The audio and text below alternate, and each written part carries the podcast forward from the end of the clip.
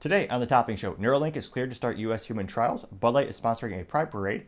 U.S. reaches a tentative deal on the debt ceiling. Volkswagen expanding into the United States. Ford to use Tesla superchargers. YouTube to eliminate stories. Old Navy shutting down their San Francisco store. The U.S. quote won't tolerate China's ban on Micron chips. And Southwest Airlines pilot is forced to climb through the window when a customer accidentally locks the cabin. All that and much, much more on the Topping Show.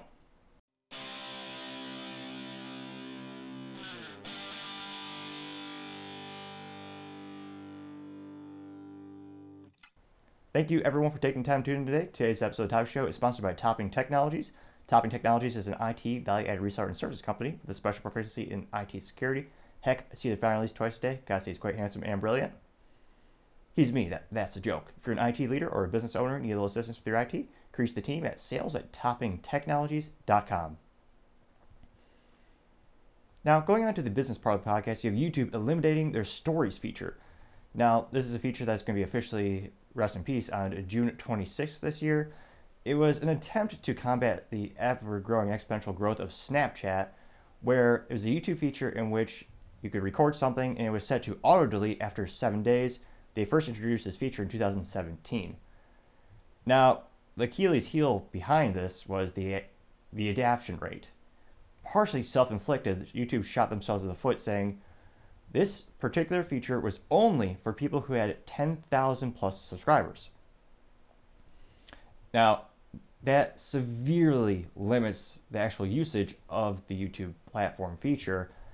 And if YouTube, Google, Alphabet, whatever the parent companies choose to call themselves, if they really wanted to compete directly with Snapchat, they should have done the opposite tr- approach to exponentially decrease the burden of adoption. Most people, in order to comment on YouTube, video, you have to have a profile and create a channel. But if they want people to consistently use the channel, create data, create more of a social aspect to it, then they should have said everyone has the opportunity to use this feature. We want to push this out because right now Snapchat has the adoption rate infinitely easier for someone to just download on their phone, sign up for it, and they actually will use it. It's much more active as opposed to YouTube is usually more passive. YouTube usually will open the app, go to the website, and you'll watch a video, usually a long format, either an interview, podcast like this. You have myriad of topics, music videos, even movies. But it's usually long form factor, and you aren't actively, most people aren't putting stuff in the comment section. It's more of a passive user experience. And of course, YouTube, they say they're going to kill it because didn't have enough adoption, which, again, their own fault, partially. And they also said that they're going to focus its efforts on its bread and butter, aka being long form content, as well as their community posts, live video, and is TikTok Challenger Shorts. So, Shorts, that is something where everyone can do that. I've thought about attempting to use that for this channel, maybe do a little pseudo studio view where you can see some of my books and other business signs they have around the office if that's something you might be interested in, let me know in the comments. But again, it was interesting to see YouTube roll out this feature, limit it so much for a vast, vast, vast majority of people can't actually use it, and then they admit to be, well, it's kind of your own fault. So time shall tell to see how they're able to quickly, or if they're able to, adapt and improvise and overcome the overwhelming growth of the TikTok challenger. Now, going on to Neuralink, they're officially cleared for human trials. That's Elon Musk's company, which focuses on brain implant technology. They've already had the technology successfully proven in animal trials. Now, both the USDA and the FDA approved it for human trials, and this is all part of Elon's long goal of bridging that gap with technology, which many speculate will be the greatest advancement since the Industrial Revolution. It will be life changing beyond all belief especially if there's a mass adoption of this technology of having the brain implants, Neuralinks.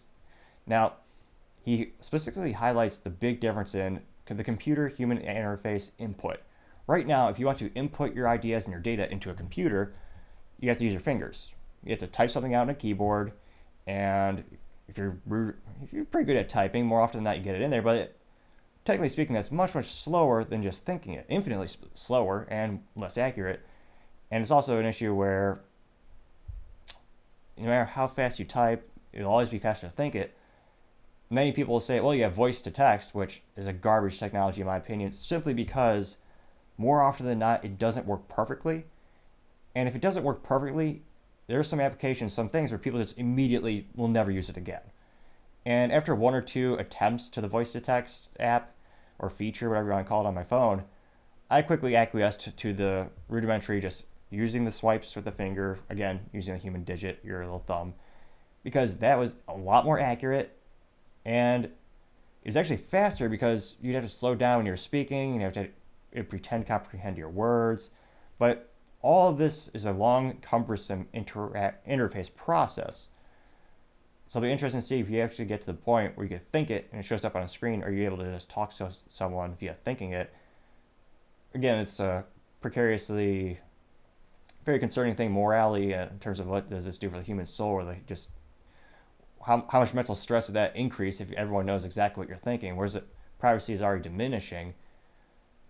But it is also one of those things where if this chip can make you faster, you're able to think fast, you're able to access data instantaneously being connected to the internet, that's going to be a huge advantage over the competition who don't have that implant.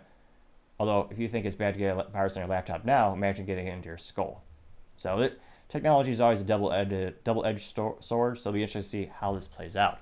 Now, other interesting business news, you have Ford is finally able to use the Tesla superchargers, which is key because Tesla brilliantly enough, one of the things Elon promulgated when he first founded the company is you have to have the infrastructure behind it in order to have mass adoption. The biggest constraint of EV vehicles, besides having a long term investment equal to a sandwich you buy at Subway, well, maybe slightly better. I don't think there's any mold problems with uh, Tesla vehicles. Nevertheless, how do you charge it is the biggest concern. You have the range anxieties. So if you're too far away from your home, what happens if it dies? So now Tesla has the largest network and now we have Ford coming out with all their EV vehicles. You have the Ford Lightning or the F-150 Lightning.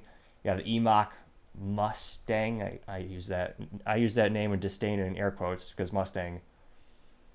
It, it's the E-Mach. Don't how dare they bastardize their most valuable intellectual property and the American pinnacle of sports car.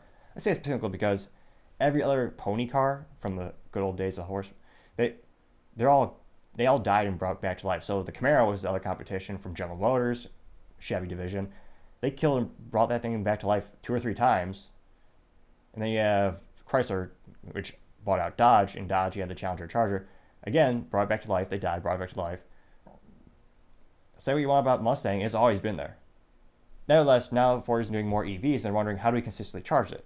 So they struck a deal with Tesla where any Ford customer, or rather Ford EV owner, can go up to a Tesla machine, plug it in, and charge their vehicle. Just the news of this business agreement spikes Ford stock by 7%, which is pretty damn good spike. And again, I'm no financial analyst, but increases in stock is always good for the shareholders. So made a lot of shareholders happy as well.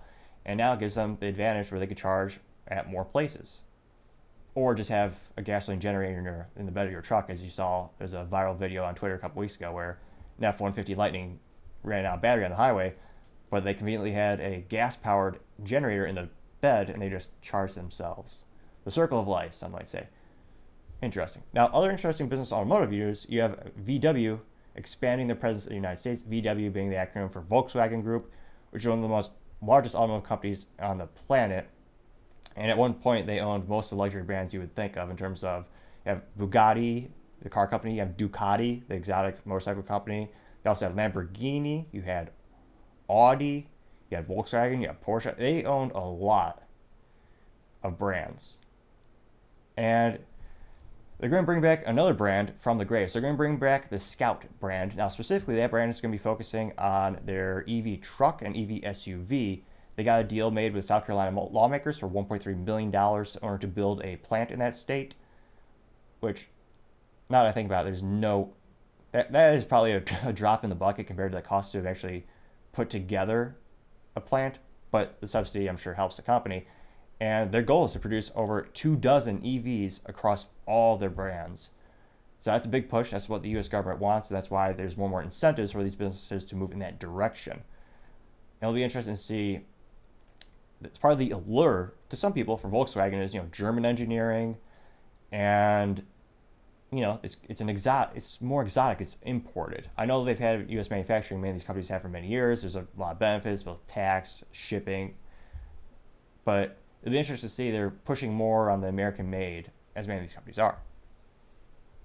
Now, going on to the culture part of the podcast, you have Bud Light coming out with another sponsorship. This time, sponsoring a Pride Parade over in Cincinnati.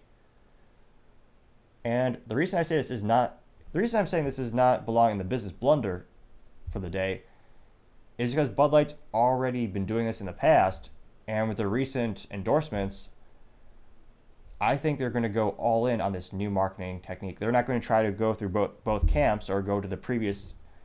I, I don't think they'll ever get back to the previous position they had where it was a beer for everyone and it was not pl- making political statements and it was just piss water in a can.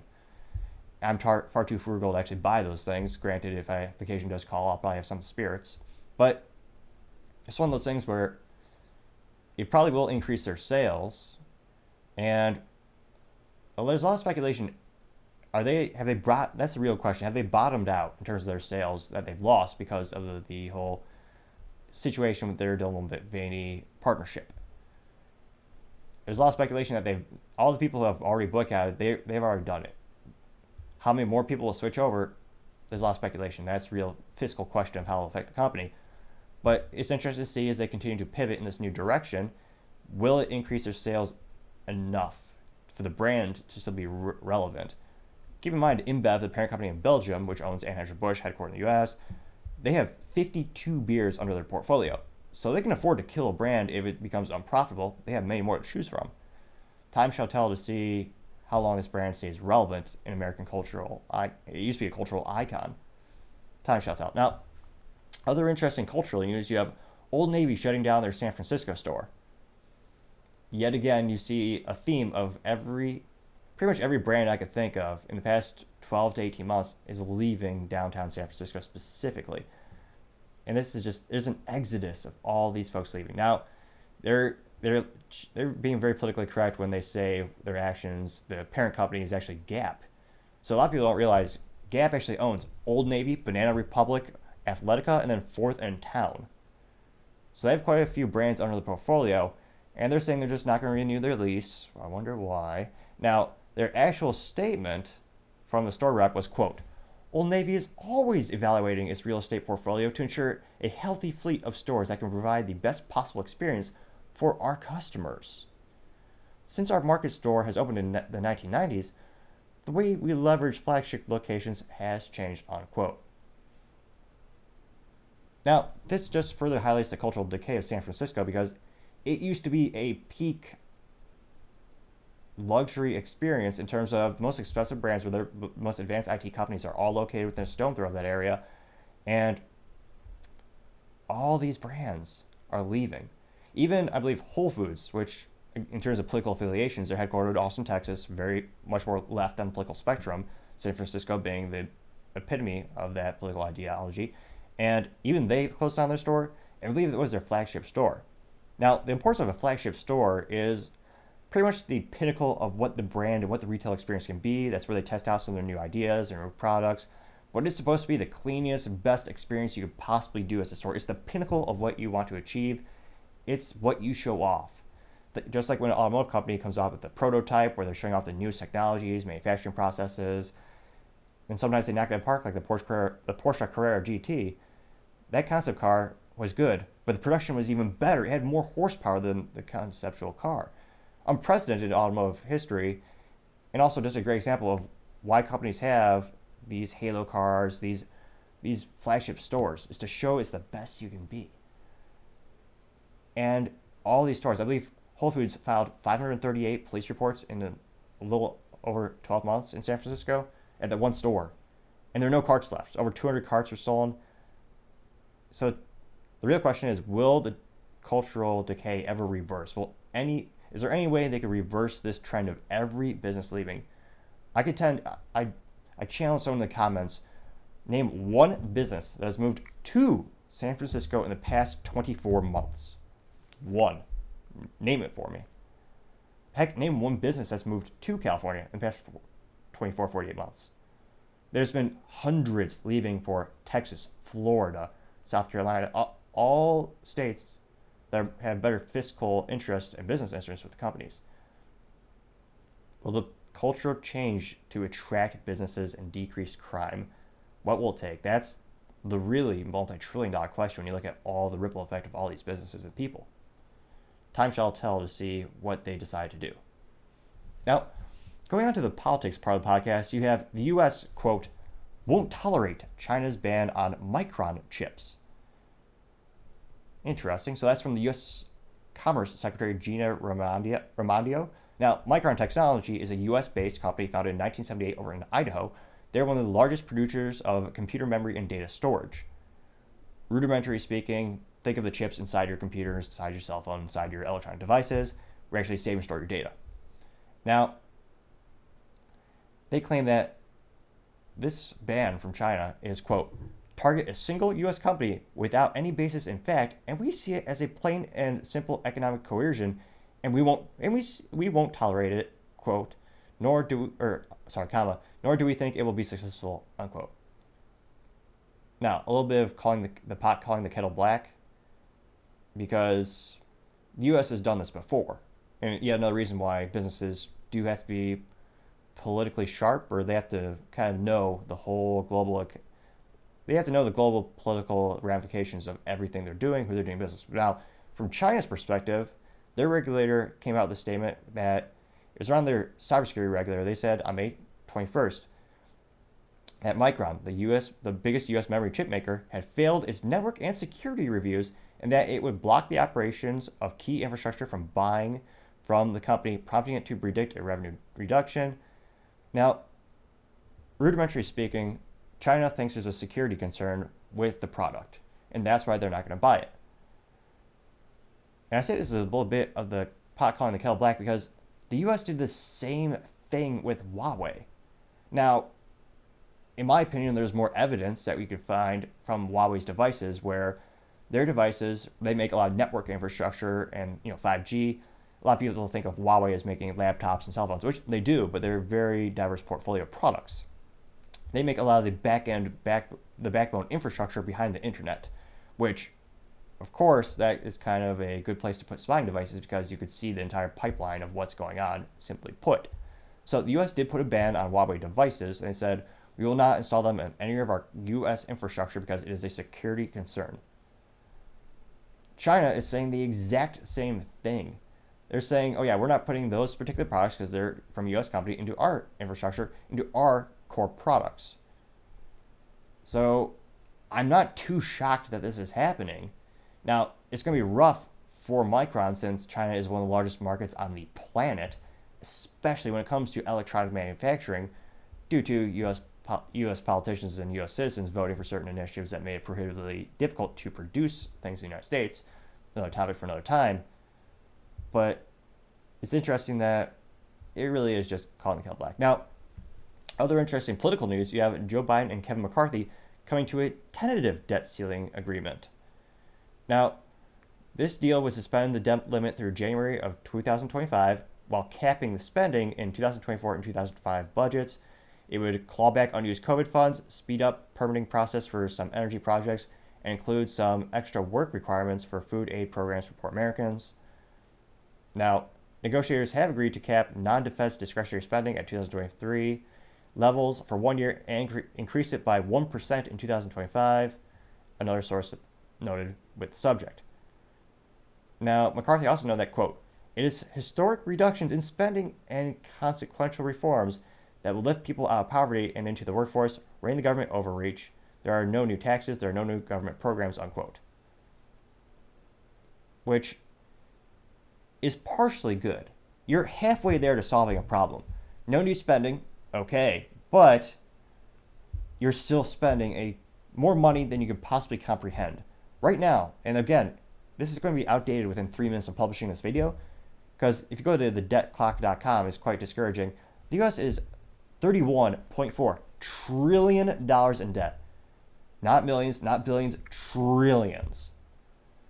So an unprecedented proportion of our GDP is now just paying down the interest on that. And more and more people should be concerned because this is going to have a ripple effect. And I suspect it'll be taken care of in the most in the most inappropriate as well as ineffective ways, which is increasing taxes on businesses, the middle class, pretty much the backbone of the U.S. economy, small businesses, all of them. Now, a more prudent business decision would be to slash corporate taxes to, in my opinion, and many economics professionals' opinions, slash corporate tax rates so that businesses move back to the United States, as well as incentivize manufacturing, decrease how many, how much of the programs we're giving, and actually putting some. Is it politically? I'm sure there's politically way correct of saying this, but putting more requirements be behind all of the initiatives and handouts that they have in the United States. Might old, not sound old fashioned, but when my parents came here, or my uh, family came here from Cuba, they just worked like hell. Now, it's one of those things where a lot of those programs, and I always tell folks, one of the most uh, prolific and true quotes of all time is, "The road to hell is paved with good intentions." Now, I also I also question how many politicians truly have good intentions versus self-preservation and just wanting to buy more votes with programs. But it used to be, because I talked to some folks who are a little bit much a little bit older, wiser than me about the rules specifically around use cases as unemployment, and there used to be a lot more checks and balances in terms of the requirements to consistently receive unemployment benefits. You have to show that you get you have to show, hey, I interviewed at ABC. So the requirements have changed throughout time, and many people feel it used to be a temporary tool and now it's become a permanent tool for some people. And one way, just again, just spitballing here, I'm not a politician, but what if businesses had initiatives where they would hire folks at a discounted rate or at some type of program where it would be an internship? And it could be, a lot of people think of internships as, you know, high school and college folks, but you could open that up to a wide array of people and give them an opportunity to prove themselves. You have different jobs in the company, different roles, and after a certain maybe a probation period, they'd be hired full time. Of course, there's a lot more benefits when you go full time in a company.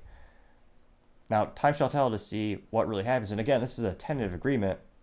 A lot of businesses, especially businesses that conduct business with the U.S. government, they're especially concerned because that spending is going to impact them as well, or lack thereof, or if they're moving spending around. And there's a lot of speculation. What if they don't pay the debt? What if the U.S. federal government shuts down? And at the end of the day, I don't think that would ever happen because Republicans would look terrible and they would lose votes. So it's hard to compete against one side, which sometimes is known for giving away stuff for free. How good are you going to look when you say, hey, vote for me, I'll give you free stuff? Or the other side of the equation, vote for me. I want to teach you personal responsibility, personal accountability. No, we're not going to give you stuff. And by the way, we're going to we're, we're going to choose to shut down the U.S. economy based in some sort of fashion and default on this debt. They would never lose. They would never win an election for years. So at the end of the day, I think a lot of this just a lot of these negotiations are just posturing to your political constituencies. I doubt if there will actually actually ever really be a default. And it'd also be a huge global impact because other nations buy up our debt and they buy up U.S. government bonds. If the U.S. defaults on that, that's a huge, just immediate break in trust internationally. Granted, you should probably distrust them because they just keep printing money and spending money without actually paying much back.